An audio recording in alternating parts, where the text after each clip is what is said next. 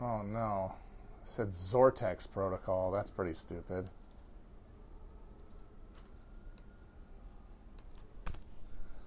Bugs back here now. Not that many. How many we got? Got a few. Shouldn't be too bad. Got a few little muchachos messing around.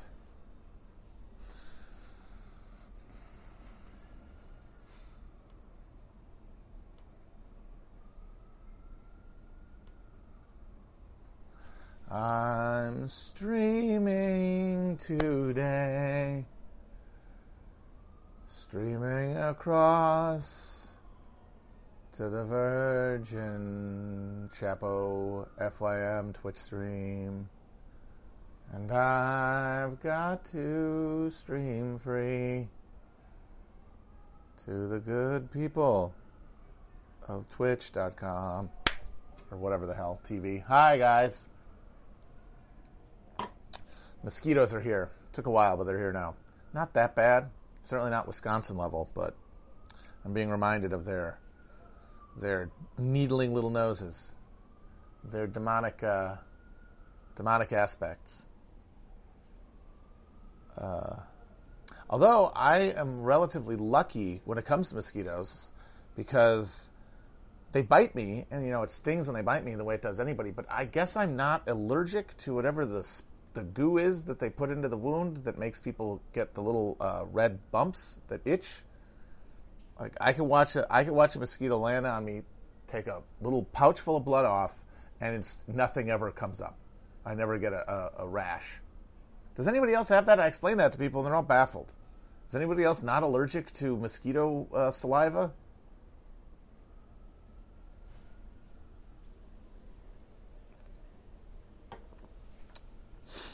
Uh, I know that there's a, it's it's a commonplace. It's one of those things that people uh, think they know as like a fun fact that you could kill all the mosquitoes in the world if you could figure out a way to kill them. It wouldn't really undermine any ecologies. It would be a pure win for everyone because not only do they kill more humans than any other animal thanks to malaria spread, and of course now with West Nile expanding into the U.S. and marching up the globe, it's going to be even more vectors of disease. Uh, and they also do not provide like the primary food stuff for any other animals because that's usually the argument is ah see?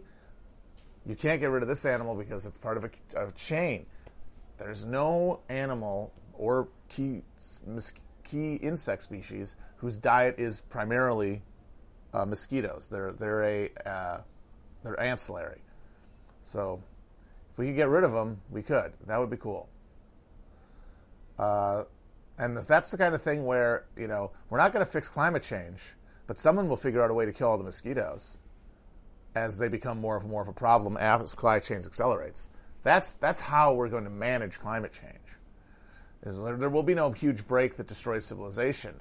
All of all of the like the meta problems emanating are going to be rationalized away and marketized away through some combination of technology and uh, and uh, financialization but the main thing making everything worse will just continue to go because there's no alternative to that. There's no profitable alternative to that.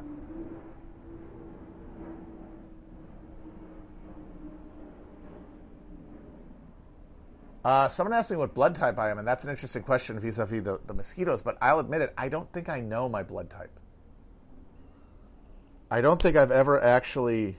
I got one of them bleeding, and I, will watch. I'll see if anything comes up. Uh, does anyone know if there's a correlation there? That'd be interesting to know. But yeah, I don't know. And yeah, that's probably not the kind of thing you're supposed to say out publicly anyway, but I wouldn't be able to if I if I knew it.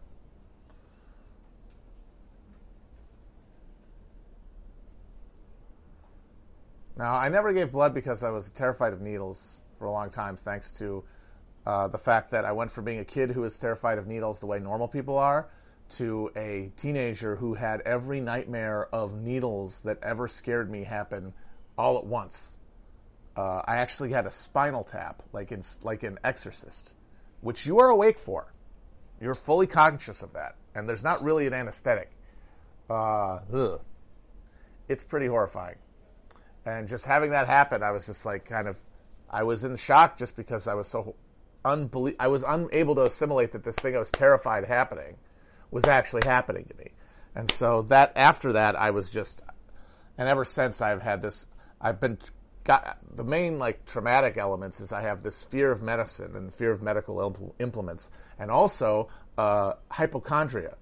I, I spent years vacillating between different conditions that I was certain I had. Like I was a I have uh, I have some issues related to the the spinal uh, injury that caused cascading, you know, uh, discomforts in the body.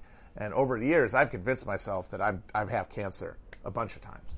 Uh, and then when that's no longer viable, I have been very sure I was about to have a heart attack. And you know, the, you can always rationalize it like, sure, you know, you're probably not going to die of one of those, but odds are in America you're going to die of one of them, right? At some point. Uh, so I was in this thing where I, I was a hypochondriac, but I could never really have my fear dispelled because the hospital was just as scary as thinking I was dying. The thing I was thinking I was dying of. I've gotten over that recently, though. Like uh, spirituality, to sound hokey, has helped. Has genuinely done what I've I saw it do with other people for most of my life, jealously, which is soothe those kind of those kind of recurrent existential fears.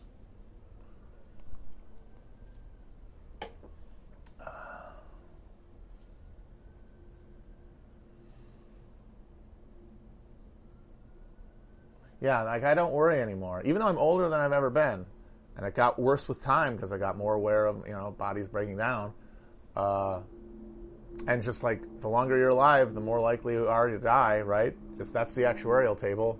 At a certain point,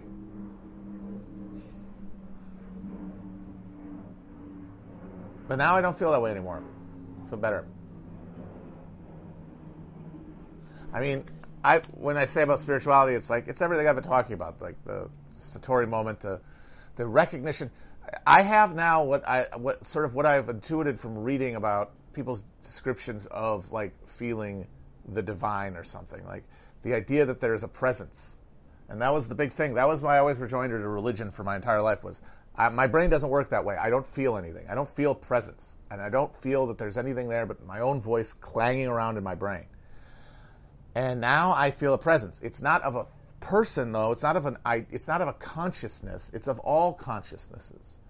Like the, the, the, the, veil of Maya between me and everyone else and everything else and every time else. I'm aware that that is a membrane. I'm aware that there's something like vibrating at a different frequency beyond it. And that makes a lot of the uh, existential nightmare stuff that used to make it hard for me to enjoy anything really less biting. Someone is uh, across across the sink here. That's what they call the interior parts of uh, of uh, like townhouse blocks in in cities, like this. You know, with apartments and stuff, like apartment buildings and, and townhouses.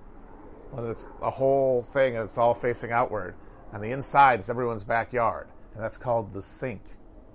And I can see a big puff of white smoke like they just elected the fucking Pope over there. And that means grilling is happening. I'm also going to be grilling tonight. Uh, having having uh, having a little fun. Going to do some grilling. And do some steaks. Low, low, low effort tonight. I do have the long term before the summer ends, or maybe I think September maybe. Realistically, like like a uh, sort of a goodbye to the grill thing. I'm going to try to do the the yeah less humid too, and I'm going to try to do Gonna try to do the brisket, the all day brisket. That's the big project. Got to find a butcher and do that, but that'll be later. Uh, I think for the rest of summer, I'm or for the rest of August or anything anyway, I'm just doing regular stuff. But it's a good example of, of like the uh, the hollowness of capitalism, the hollow the hollow value, the hollow rewards of this system. So the thing behind the thing in the middle of a block, an, uh, an apartment block in New York, it's called the sink, right?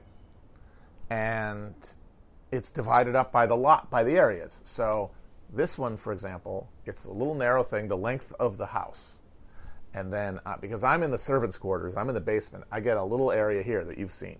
And then there's a wall at the other side you've seen at the other side of the, uh, there's a wall on the other, that's right next to the grill. That is a much bigger portion for the upstairs neighbors. And like it's it's got it's almost a, a lawn, uh, and they also have the deck up there, but that's because they got more money. And so, the advantage there is both of us now have this like secluded area where we can sort of have privacy, and that's true, you know, and that has its uses. But at the same time, for everyone, this entire area is completely broken up and blocked off. And I just like to, sometimes I imagine, because there's a lot of trees, not in our backyard, but in the neighboring yards that are really nice. And I'm just imagining if this was like an internal park, you know? And I just feel like that would be, uh, that, that, that, would be wor- worth, that would, I think, be an addition. because I think you could have enough privacy, like in the area around your home, to like do what you would do otherwise, like have a cookout or something. But then there would also be you could like take a walk. There could be like a path in the middle here with the trees and everything, as opposed to feeling like I am in a, and as it looks to you guys, like I'm in a bunker.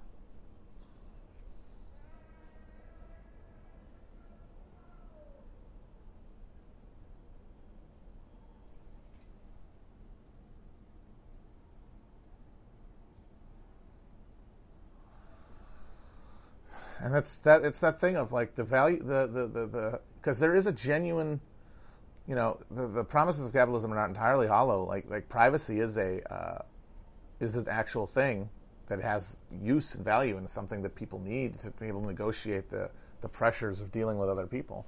But as a totalizing value it is it destroys so much that is vital to the very functioning of the human mind and replaces it with only further indulgence along the axis of isolation. I mean, that's why Infinite Jest is the book of the moment, because he was he figured out he saw where everything was going. Like not only just uh, not just in terms of how like loneliness was going to take over uh, the social order and just strip everyone of their souls because they don't know how to relate across the chasm of experience to other people where they see them as equals and not instruments and the terrifying isolation caused by viewing all people like that. But he also predicted uh, Skype and uh, I believe Instacart and a bunch of shit. And his president, Johnny Gentle, famous crooner, is closer than any 90s dystopian vision of the president uh, ever written. There is one exception. There's only one other thing that I think uh, was. There's one other president idea, like for a future 90 sci-fi thing, that is, in my opinion, the most perfect for future casting imaginable. So there is so RoboCop has a sequel. RoboCop has two sequels. Less said about the third one, the better. It's not even R-rated. directed, I believe, by Frank Miller, or he wrote the second one. I don't know if he directed the third one. Anyway, dog shit. Uh, doesn't even have Peter Weller. It's got that Canadian guy. It literally had a Canadian, non-union Canadian equivalent of RoboCop. Phobocop, more like it. Zing. That's right, I said it. I called him Phobocop. Okay, Irvin Kershner, the same guy who did uh, Empire Strikes Back. And you know what? It's another. It's not quite as well. The thing is, it's not as good as Empire Strikes Back, but it's definitely better than its reputation and it's and a lot of it's the, the fun of it is, is it's actually about like the making of a sequel. And my, the best sequence in that movie is when they show all of the attempts to make another RoboCop, and they fail because like the guy shows up and he just starts shooting the, the, the doctors and then blows his brains out, and one guy pulls his helmet off, revealing his screaming skull, and then dies. Just the way that like the, the, the artist, the human, revolts against the idea of a cash based sequel. But even with all that, uh, but with that kind of mindset, it's it's a good movie. Uh, prescient in its way. It talks about uh, uh, Detroit being declared bankrupt and then sold to a company, which is essentially what has happened to Detroit. But there was another there was another screenplay uh, for RoboCop 2, not by uh, Frank Miller, but by the writer of the first RoboCop, Ed Neumeier, and they never ended up using it and I've read it. It's online. You can find it. It's not good. Uh, I will say that. It is a. It is. I, I mean, it's always hard with scripts, especially scripts that didn't get made, to imagine them in your head. But it's there's a lot in it that does not work.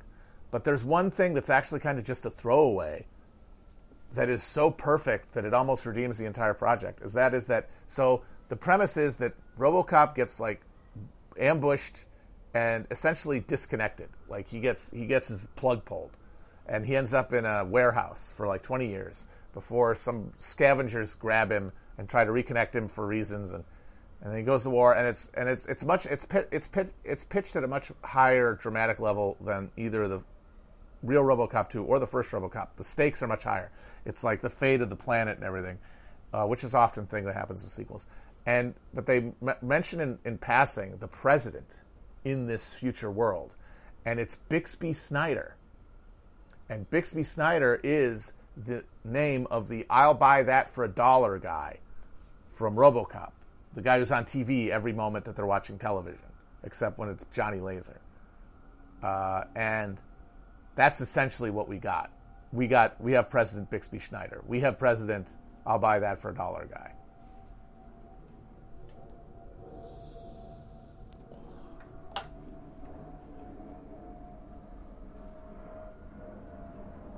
Ah. The Star Wars sequels aren't good either. Ed Neumeier wrote those too. I think the budget has a lot to do with things, and collaboration also very important. And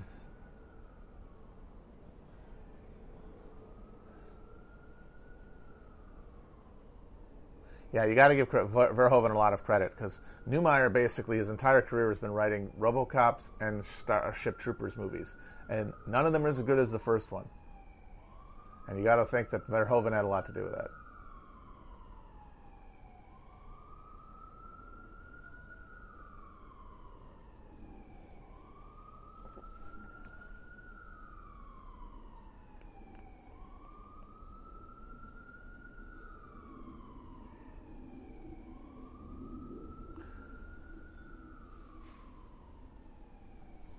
Someone asks an interesting question uh, Is romance inherently reactionary? Capital R romance. And I would say, like anything, it's something that needs to be resolved. It needs to, it needs to be stripped of its reaction, and, and, and it, it, because it emanates from a genuine desire, and that is the desire to transcend and and renounce the rationalization of human life, which is the desacralization of human life. It's not just that, but that's one thing that it is. And that process, while it's necessary if you want to overcome, you know, the bounds of uh, incredibly limited tribal societies with no understanding of the natural world or ability to harness its resources, which you do if you want to create a human, uh, uh, uh self-aware species. If you want to, if you want to immanentize the world spirits, which you do. I mean, it's not even a question of wanting to; it's inevitable. Uh, so desacralization has to happen because you have to be able to move in a world of objects, not in a world of gods and, and, and you know powerful, powerfully enchanted symbols. You have to be able to to strip them to their to their uh, utility, but the process has to be managed by a, a, a, a intensifying heart elsewhere, and romance is that heart, and in the wrong hands in the wrong moment, it turns into fascism. uh, if it attempts to suborn rational to to the uh, attempt to enforce a a purely emotive, uh, uh, non-structured libido. That's not good. That's where you get the fascism. But like there needs to be a sacral, uh, uh, there needs to be a recognition of the insufficiency of the material world, and that's and the romance speaks to that.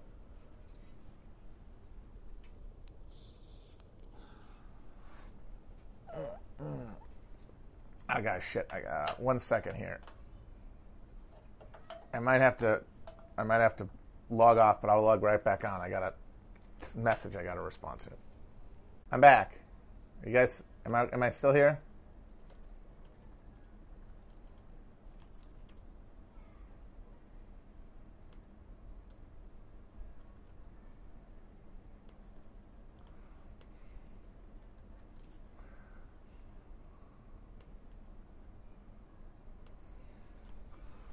All right, here I am. I'm back. Sorry about the ads.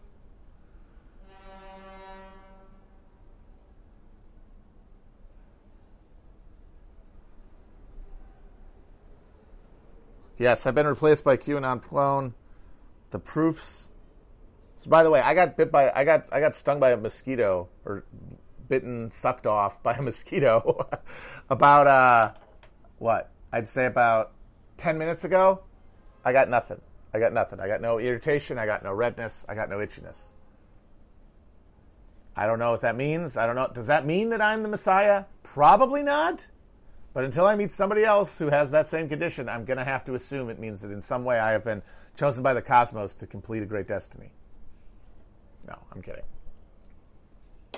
I'm normal.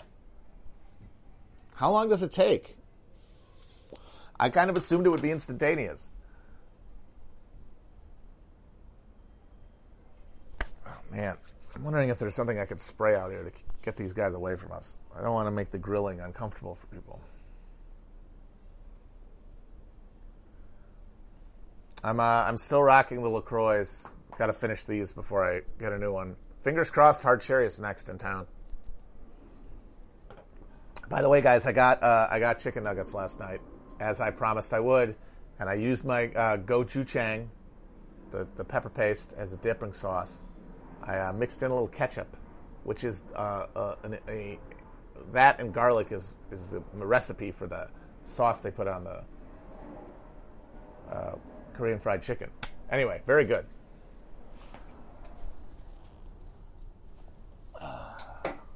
It was nice.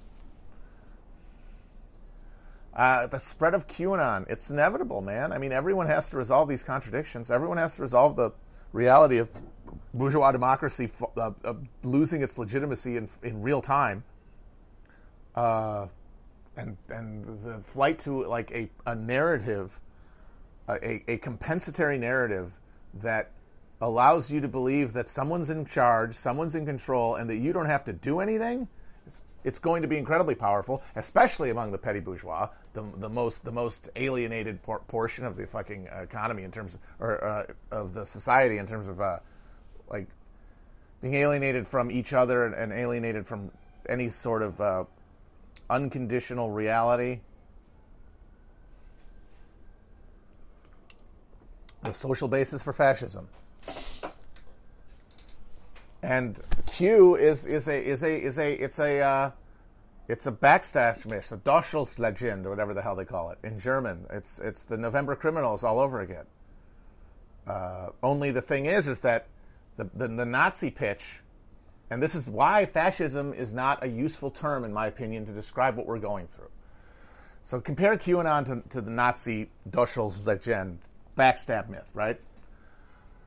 Uh, the the Nazi uh, history history of World War One was brave, powerful German Empire was in a position to win, defeat the horrible, uh, the the dirty Anglo's and the and the and the smelly uh, Jacques. Uh, when these uh, politicians, these SDP politicians or SPD politicians, these triple parentheses politicians, rose up and stabbed them in the back. Uh, but that was just the first part of the narrative. The second part of the narrative, and we have to punish them. Join the Nazis. Come out into the streets. March. Uh, vote. Beat up a communist. Maybe shoot one. If you're really serious about it. Uh, and what does QAnon say? QAnon says we live in this decaying shit realm that's supposed to be the greatest country in the world because are the, the institutions of governance and, and social control uh, are ruled by a cabal of, of child worshipping monsters.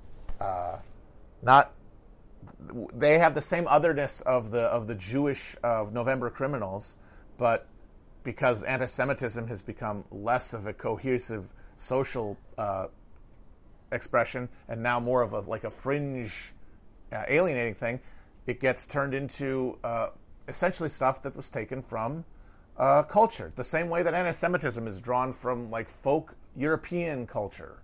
Folk European culture was suffused with anti-Semitism because the Jews were the, were not part of the community. That's the that's the flip side of community, and why community is such a fucking fraught concept is because it's unity, but it's also unity against, and that is why the fight. That's why there's a teleology to Marxism, is because a global, self-conscious human species has transcended the, the, the divide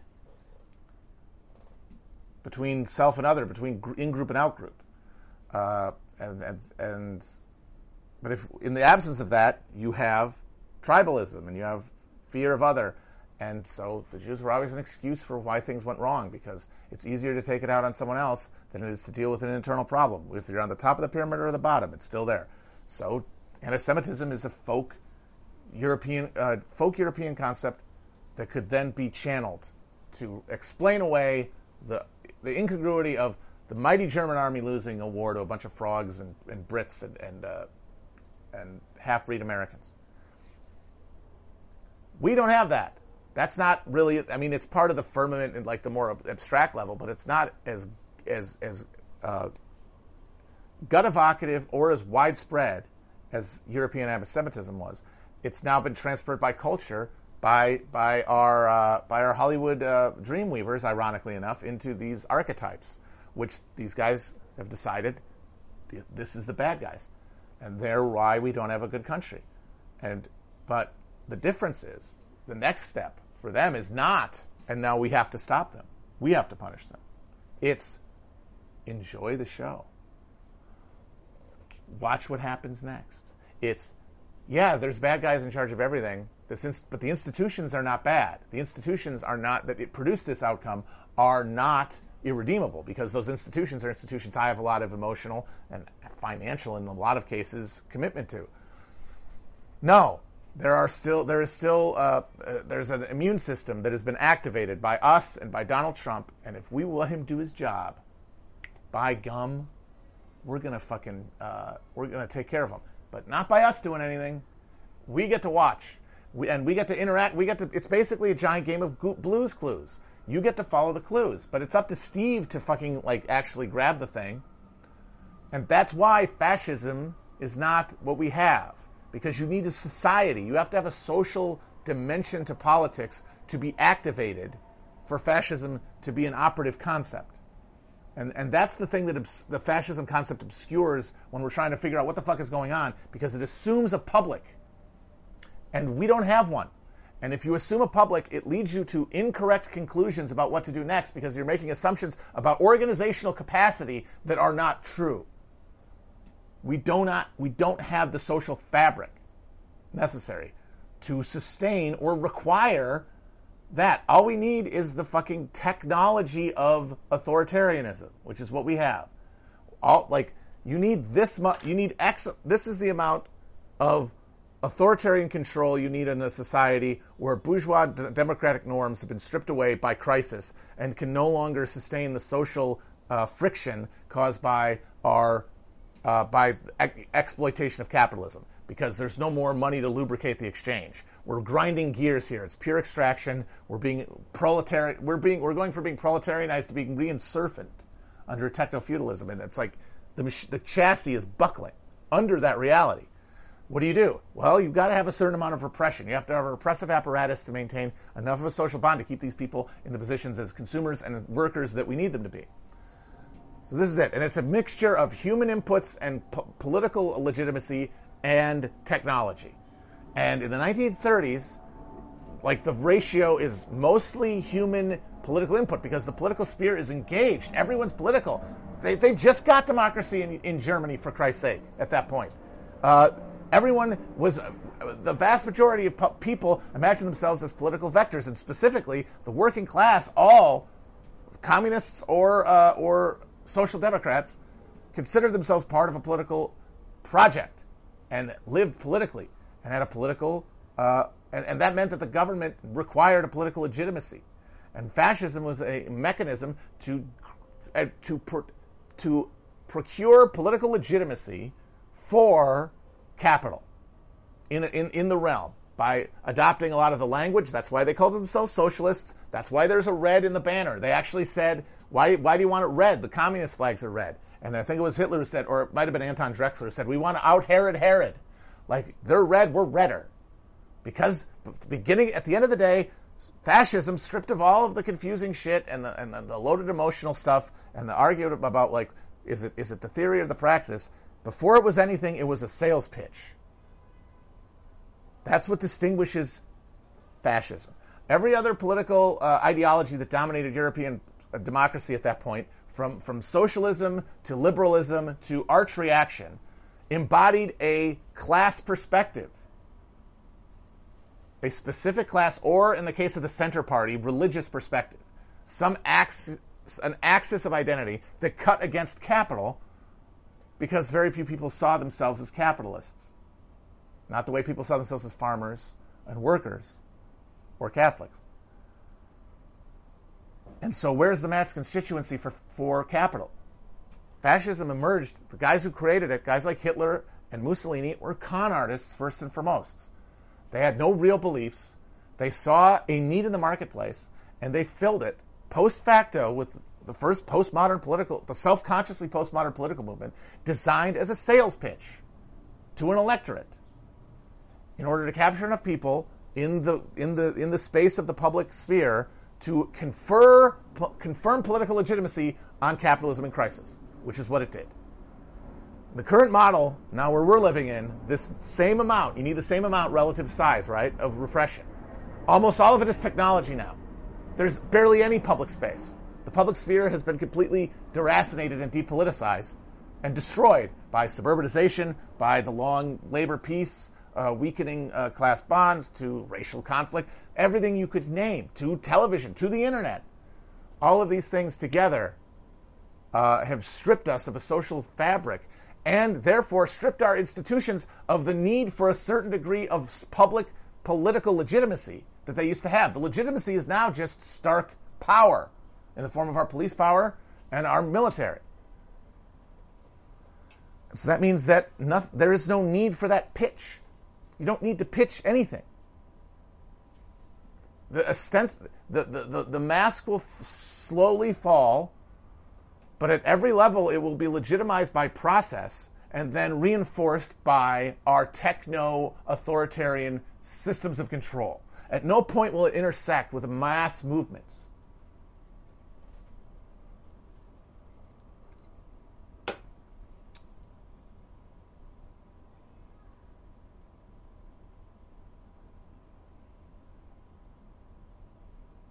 Uh, someone asked for a good book on Buddhism. Uh, there's a couple. Actually, my friend, shout out to my friend John, uh, who is who was who can, had a very similar experience to me uh, year, before I did, and has been a Buddhism for longer than me. Uh, when I first had my moment, he helped me, hook me up. He got me a couple of great books. Uh, Thich Nhat Hanh's The Heart of the Buddhist Teachings, and Mindfulness in Plain English, which is apparently a textbook for school kids in Thailand and is a very good entryway to the practice of like meditation and uh, and essentially trying in any way to shut your fucking mind off, which is the hardest thing in the world for me anyway. It's insanely difficult, and I need help.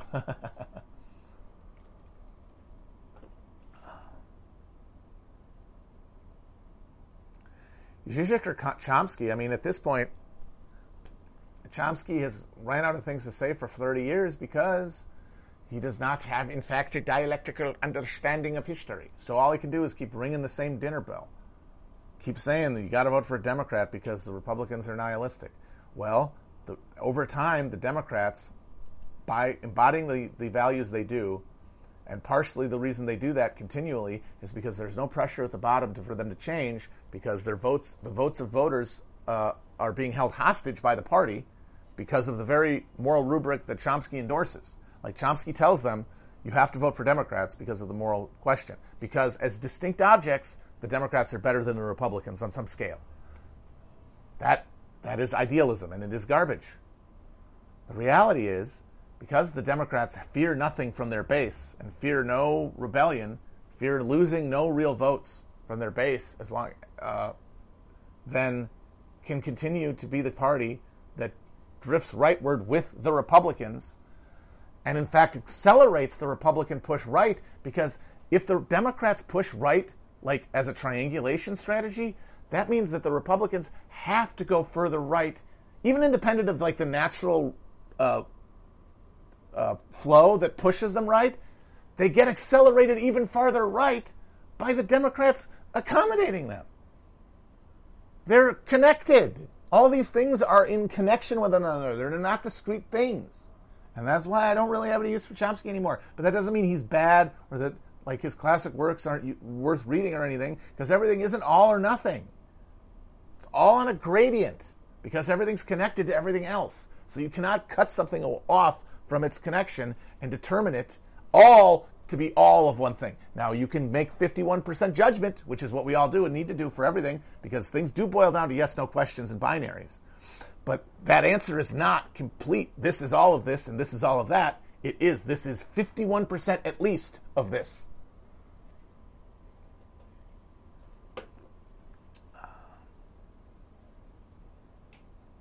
Of course, if the Democrats lose, of course they'll go to the right.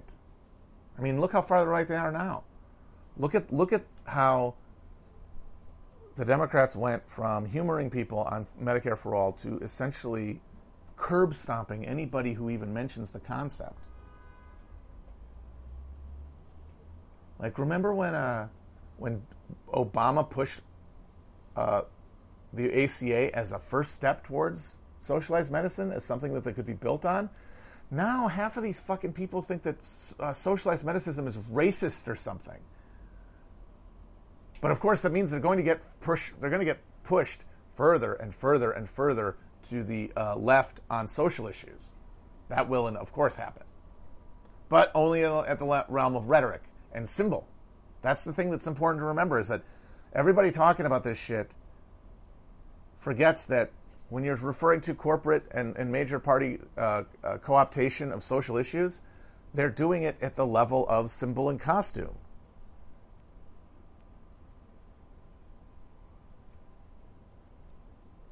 And if they aren't, that doesn't help either because none of these problems can be resolved at the level of symbol or at the level of social issue because you have to make material changes to generate new social relationships that are more equal.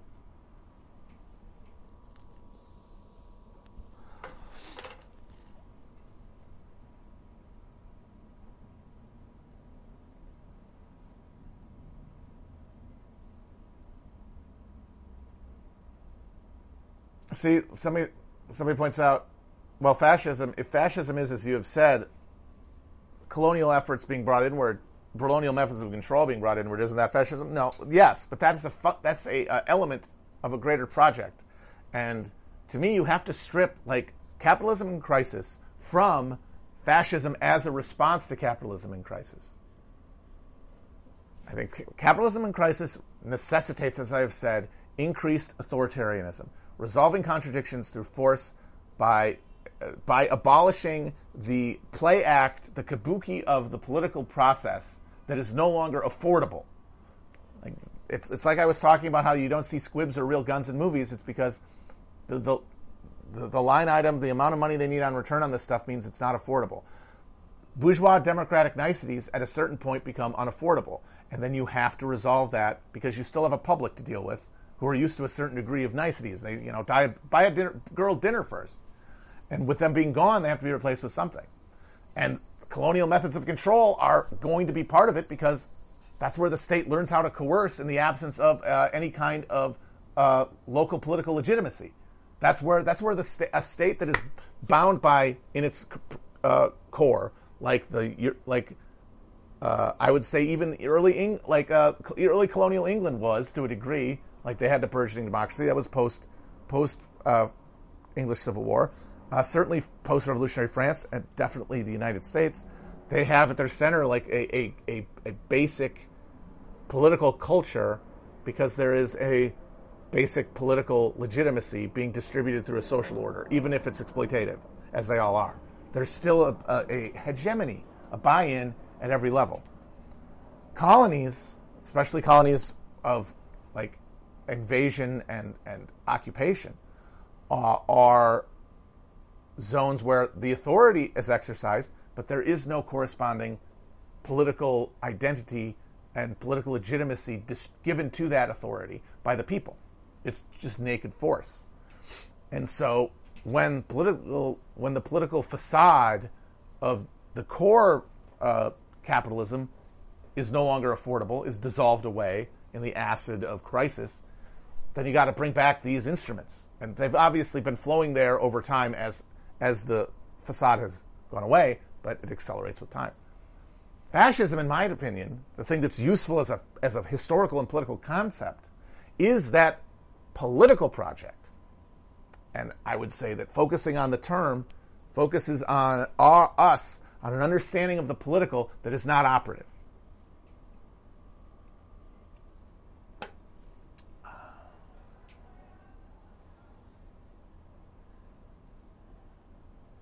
I think that made sense, right? That seemed like a good one. That seemed like it made sense. I've been trying to get at something with that, and I feel like I finally got it out of there. I feel like I pulled a sliver out of my thumb or something. I feel good.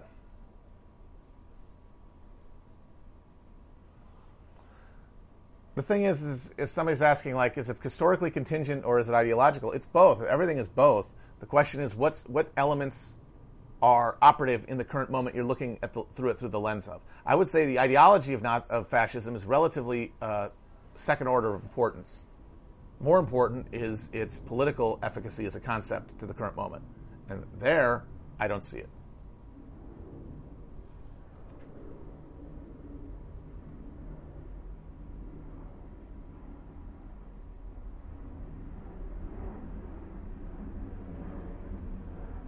I believe it is linen. It's very nice. This is one of my favorite summer shirts.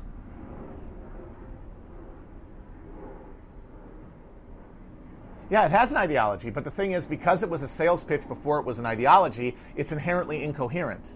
It's, it's just the death drive turned into a, a party platform. And that is why it's so hard, it's so shifting, because that makes it culturally contingent. That means the ideology is culturally shaped in a way that isn't true necessarily with other ideologies because it is first and foremost a channeling of native cultural emanations of alienation, specifically from like the dominant middle class strata as it encounters economic conflict and social change that it cannot process.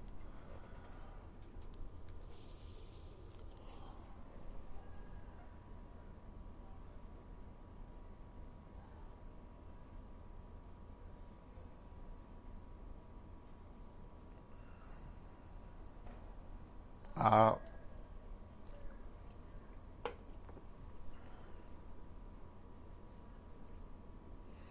the, the downshine with the linen is that it always feels like it always kind of looks uh, re- recent, recently laundered, and you get like the curled up the bacon. But it's a it's a it's a chill out outfit, so it doesn't matter.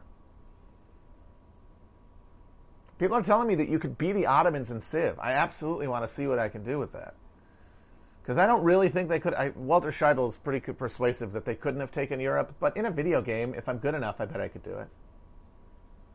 Also, I, am a big fan of just the whole like battle for the Mediterranean. So, also, I would imagine I'd like to be uh, the Serene Republic itself, and see if I could create like I could like could I could I from Venice start capitalism in 1400 instead of 1800. Like, just get that puppy going. Then we, may, maybe we literally would have flying cars. Or the Earth would be a completely hollow cinder.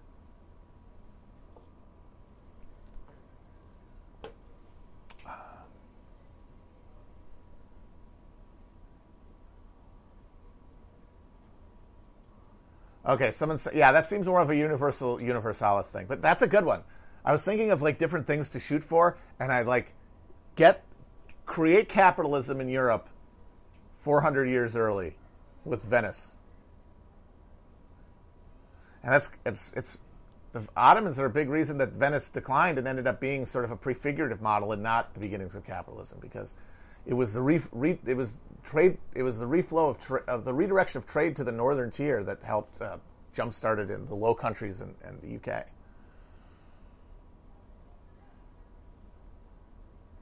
But also, legitimately, the, the, the, the, culture wasn't ready for it because the, the technology didn't exist to, to accelerate it.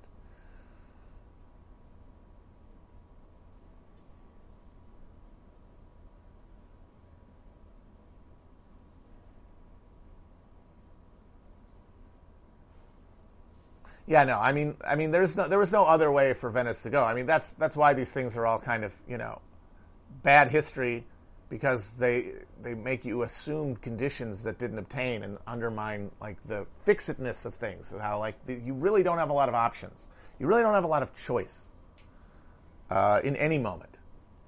Uh, but in a video game, hey, maybe I can do it. People are also telling me to play Victoria. Someone told me that Victoria is the most realistic because it's got the it's and the most materialist because it's got the most uh, fixation on creating an economy and sustaining like an industrial production. Honestly, though, that kind of sounds boring. Come on, I'm playing a video game. Just give me a country to click on, and so I can click on another guy and like overtake it or something.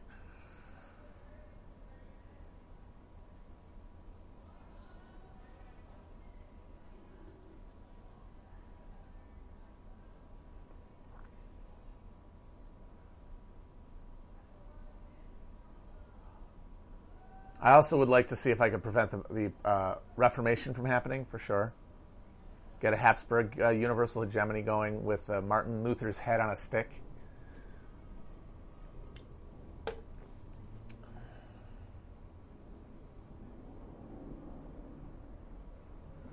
I played Kaiserreich. I actually went on left trigger and played Kaiserreich a while ago, and it was I was terrible. But the thing is, I don't think anybody really knew how to play it. I would need experienced players with whatever it is.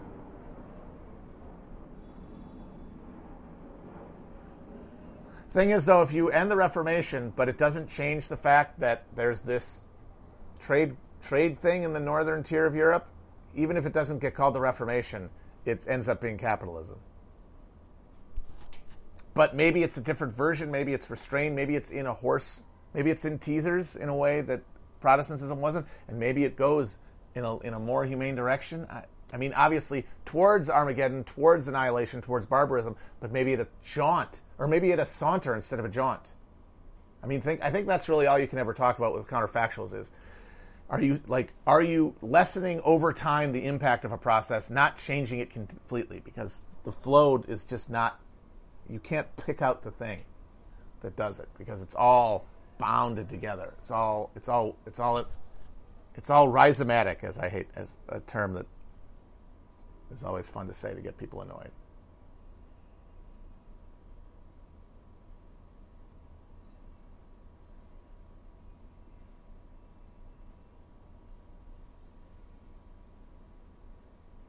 Shittiest founding father. Okay, I like shittiest because it doesn't imply the historical judgment that I don't like making, like good or bad. Shitty is a personal trait and that you can talk about. You could you could talk about his historical figure like, is he an asshole? Is this guy a piece of shit? That you could talk about all day. Whether they were good or bad, especially if they were very consequential. Now you're you're mixing your categories up. Like you're trying. That's what ninety percent of conflict comes down to. Is that you've got like the meta spiritual dimension of something that is personal, and then you have the uh, the material, fully determined uh, mater- uh, relationship of items to one another. And one emanates for the other, but they the, but the judgment you use for one is not the one you use for the other. Uh, but I'd say the shittiest, just like personally, I don't like him, is Jefferson. He just seems like the biggest, like just smug, posing prick. Just, I mean, obviously there's the cheap, uh, there's the cheap irony of him writing the Declaration of Independence while owning slaves, but not only that, the way he wrote about slavery, the way he tried to like self exercise, like exert exercise himself from the moral uh, question of it, just the, uh, and the way he was a slave owner too. Like he was uh, given money, I believe, in Lafayette. It was either Lafayette or Kosciuszko. Might have been, I think it was Kosciuszko. Uh, Kosciuszko's uh, was, of course, you know, a Polish noble who'd fought with the Americans during the Revolution. It was no, knew Jefferson and he died, and he he, he left a substantial portion of his uh, estate to Jefferson, uh, who was always broke. But the condition of the will was that he freed the slaves, and he didn't do it. He took the money and he didn't do it. And it's like this guy, and it's not like he was hard scrabble. He just had extravagant tastes. He loved wine and he loved collecting books, and he it was an it was it was the there was no other conditions to it. It was just pure a sacrifice of any moral consideration on an altar of just purely personal sensual indulgence. It's about as bad a moral calculus as you can have. This is a shitty guy.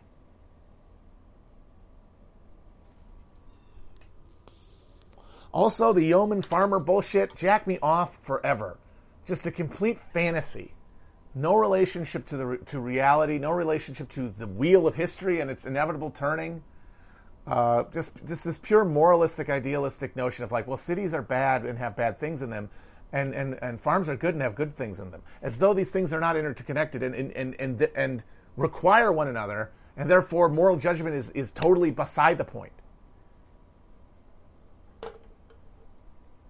And is, of course, this brilliant idea of like, oh, what about a yeoman republic where everybody is a small farmer? Entirely predicated on the fantasy of continual expansion, which you can't tell. And the thing about that is that you could say, hey, they didn't know any better.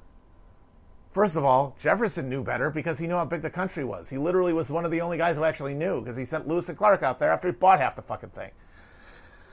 And the other is that other people knew what this was going to do to us. John Quincy Adams, in his uh, diaries, talks very much about how like the the westward expansion is going to destroy the fabric of this country. The soul is going to be eaten out of it from within by this westward expansion, by this ceaseless demand for and supply of export, exportable land, takeable land, uh, conquerable land. Uh, whereas the rest of these Virginia dynasty dickheads are just like, what? No, everybody gets a farm. It's fine. No social issues will ever emerge. We'll all be great. Conflict, schmonflict. Even though schmuck. It's like Hamil. I'm not snorting anything. I'm doing my vape. Uh, how can you guys not understand the difference in the, sm- in, in sound? Come on, or that I'm not like moving my head up. You got to do the head thing, right? If I was going, if I was doing coke on stream, which I would not, I think I'm done. I'm not. I don't do coke.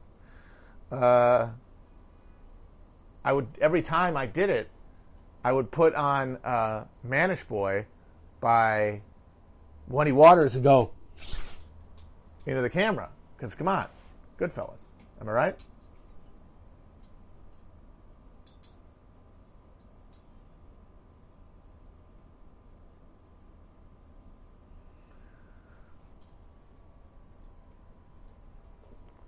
Mm. You can climb a mountain. You can swim the sea. Coke is a bad drug. Very, very, no use at all for anything. Garbage. The junk food of drugs. And I mean, when you consider its uh, ecological footprint and the amount of violence that it it engenders, just all around, thumbs down on that one.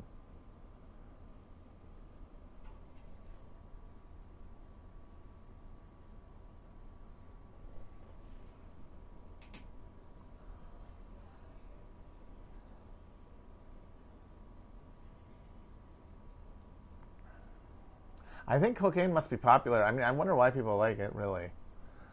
I think some people just aren't like confident enough in their opinions to state them until they're zooted. Like they have to have their, they have to be like have a button press that says, you know, tell your ideas. Some of us just have the confidence to just say our ideas to anyone, into any format.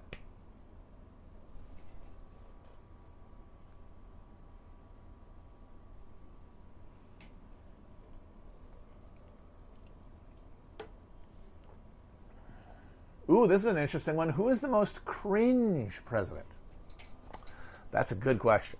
I gotta, I gotta think back through here. Cringiest president. I would say, from the modern perspective, and maybe even at the time, it's got to be Nixon, due to his uh, his raw need, right? Because that's what cringe is. You're cringing with embarrassment. You're cringing because you're imagining how bad it would feel if you had said that, right? That's why you're cringing. And Nixon, his entire public presentation was this hangdog, uh, very kind of self consciously, uh, self pitying style. Uh, and then, of course, he, he, he debates with Nick with Kennedy and just gets trounced because he looks like a sallow loser. And then he does things like after he lost the 1962 gubernatorial race to Pat Brown, he just vents to the media and he goes, "You guys won't have Dick Nixon to kick out anymore." I mean, and then he had to resign. The only guy ever to do it. Embarrassing. Oh God, can you imagine just giving it up? Every instinct in my body rebels against the notion, but I must step down. Of course, the guy wanted to be president. All these guys, they've only ever wanted to be president, and he gave it up because of how badly he fucked up and the whole time sweating, five o'clock shadow, talking about his mother. My mother is a saint. That's that's embarrassing. George W. Bush, George H.W. Bush, also very cringe because one termer, and one termers are all cringe. Carter's cringe. Poor Martin Van Buren, as much as he was a political genius, is kind of cringe. The guy built the democracy around the, the figure of Andrew Jackson, and then he gets turfed out after one term because of fucking uh, because of a, of a depression that started under Jackson, and then spends the whole time getting derided as a little fancy lad with silk cufflinks and fine wines sitting in the White House, even though he was the guy who invented the democracy, the Democratic Party, originally founded around yeoman masculinity. And some fucking Whig, the party of the party of church boys and, and financiers, the the cityfied party, gets this guy to come in from a, a, a war. Uh, a guy come from the from the from the uh, war with the natives which is exactly the kind of thing that Democrats waged unceasingly to keep the, the, the mob at bay with land. And he fucking says, I grew up in a hard, I grew up in a log cabin and drank hard cider. What did you do, you little fancy lad? And it worked. Can you believe it? Embarrassing.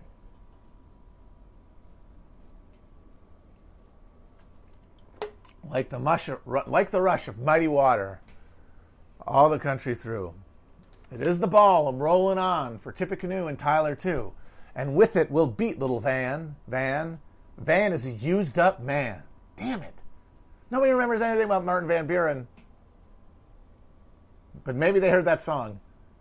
Van is a used up man. I mean, that's a fucking diss. That's shade. That's tea and I'm sipping it.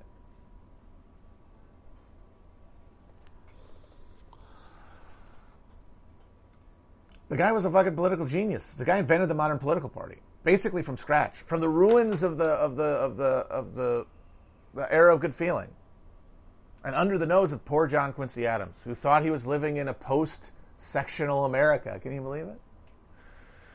Van Buren saw, no, no, no. This system, this conflicts, they're going to be resolved through political dreams. They're going to be resolved along party lines. They're going to be resolved factionally. The dream of a non-function, non-factional democracy in a capitalist system where all uh, relationships produce uh, conflicts and contradictions that have to be resolved will not involve party conflict? Foolish. Yes, Trump is not cringe. Not yet, anyway, although he's getting there. I gotta say, if he loses, he'll be cringe. The whole thing will be cringe retroactively.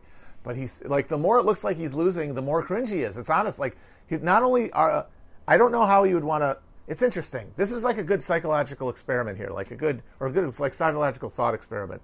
Like this is a Heisenberg thing. So I really feel like as Biden has sit there, sat there at the high polls, certainly before the whole like now with the post office thing, everyone's convinced Trump's going to win, and they've already basically admitted to themselves it's going to happen, which means when it happens, no one's going to do anything. Because we've all essentially reconciled ourselves now to, oh, he's going to steal the election by by uh, closing all the uh, post offices. And that means when he does it, we're all going to be okay with it because we're already okay with it because we're letting it happen in front of us. I'm not blaming anyone for that. I'm just saying that that's what's happening. So before that, though, when it looked like Biden was going to win, Trump's posts appeared lamer. They didn't have the fire. They didn't have the oh. He it seemed he seemed more desperate. He seemed less sure of himself. But was that res- him responding to the reality of the of the of the the presidency maybe slipping away from him, or more importantly, him losing something and making him a loser, which is all he really cares about? Or do I only perceive it that way because I think that he is losing his power? How could I? This is why we all need to get together. This is why we need to overlap our lacuna because I can't answer that question definitively about myself. No one can. It is only through the, the, the, the stacking of experience that we can find a commonality and then like pierce a, put a needle through it and find, core out something close to the truth or closer to the truth than any one of us is going to get to by themselves. Obama, Obama, the thing is, he, it worked. I don't know if you can ever call a president cringe when he cruises through two terms. I mean, he got his ass kicked, but did he care? Like, all the stuff that he got his ass kicked on is not stuff that he cares about. What he cares about is got two terms, is cool, hangs out with Hollywood celebrities, gets to eat the baby brains with all the other guys. Hard to imagine he's, he's cringe then. Truman can't be cringe because there's no more epic moment than the 1948 election. Holding up, holding up the Truman, the Dewey Defeats Truman, Chicago Times. You will not beat uh, that for ownage. That gets you through a lot.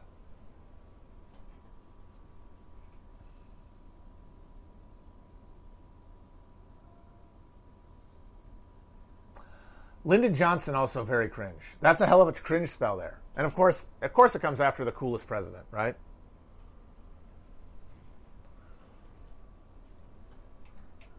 I would also say that McKinley and Garfield are cringe because they're the presidents who got assassinated, but nobody remembers, which is brutal. That's that's like absolutely. They're not here to cringe, but we get to cringe at the thought of being that, even though we wouldn't know. Because like you think about assassinated presidents, it's Lincoln and fucking JFK, and they have all those things in common, right? Oh, Lincoln's secretary was named Kennedy. Kennedy's secretary was named Lincoln. Kennedy got shot in a Lincoln, uh, a Ford Lincoln. Uh, Lincoln got shot in a, a Ford's theater, and that completely ignores those two uh, losers. I would say John Quincy Adams is was cringe in his lifetime, but is now uh, based completely.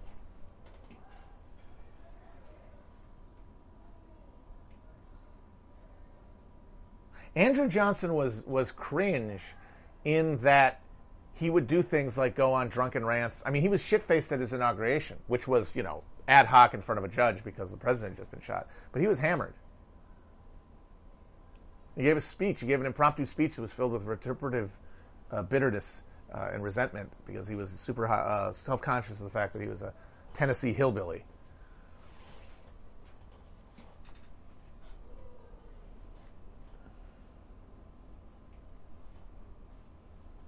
But he also pissed off. He like he was able to single handedly like de- de- derail Reconstruction to the horror of basically the entire political class of the, the the the winning country. Like we won that shit, and the party that won it was in charge of the entire legislature, and couldn't do anything or couldn't do a lot of the stuff we wanted to do because this fucking cornpone shithead was hooting a jug in the White House. Uh, so that made him based. The fact that he was able to uh, exert that kind of power in the face of unified opposition almost. Jimmy Carter was incredibly cringe. Hey, everybody, there's this terminal crisis of capitalism happening. Uh, we cannot consume at the rate we used to. Uh, you guys just need to all wear sweaters and feel bad about yourself for being so materialistic. And, and, and everyone's going to see the importance of that. And they're going to give me, they're going to pat me on the back for being straight with him. That was for like five minutes, people did. He got a big bump after that speech. People forget that. But then at the end of the, and then the hostage crisis happened, and it was like, oh yeah, you're just a big uh, wuss. You're just a big fucking wuss. Yeah, uh, Carter was a complete uh, psycho. Did you guys know this? He did not have a chief of staff for his first two years in office.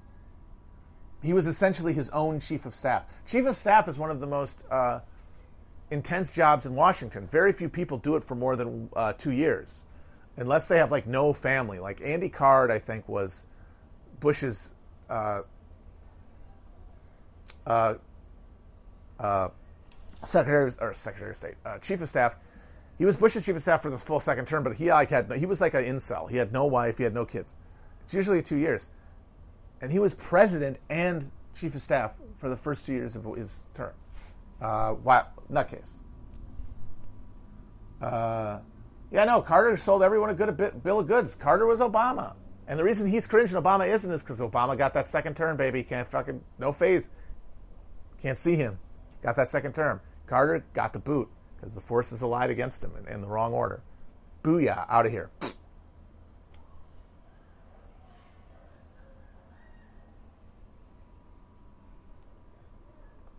But he, uh, he sucked and he, he, he got people in because he convinced people that he was a good person, that he was a good human being, and that that's what mattered.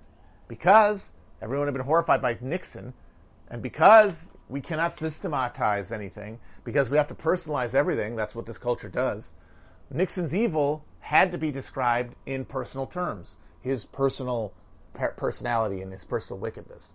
And that meant that the problem of, the, lack of trust we now had in our political institutions, it's not because gas has you know gone up 100%. It's not because every uh, factory in the company country is already starting to shut down.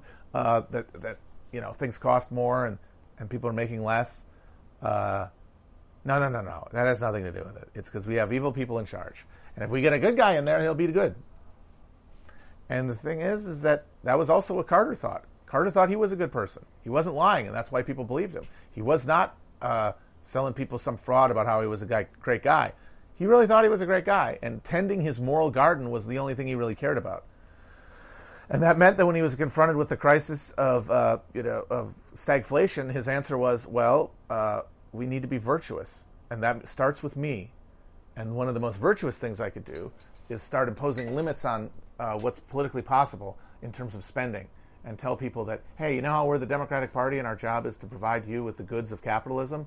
You don't get any of that. They still get to keep all the gooker. The, the corporations are still in charge of everything. They still run your life and they demand your money, uh, and they get all the profit. But you're going to get less money, and you should you should you should just fill that hole with spirit. I'm not going to give you even an idea where to get any of that. Read some for Christopher Lasch or go to church. I don't fucking know.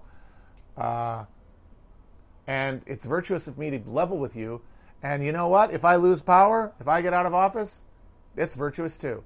And Carter losing was obviously kind of like, maybe not at the time, but in retrospect, it's probably one of that sicko's favorite moments of his life is losing, because he feels like he now can, in his mind, believe that he uh, did what all Christians are called to do, and that is imitate Christ in his life.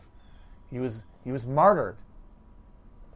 He was he was, he was crucified uh, on a cross of fiscal responsibility.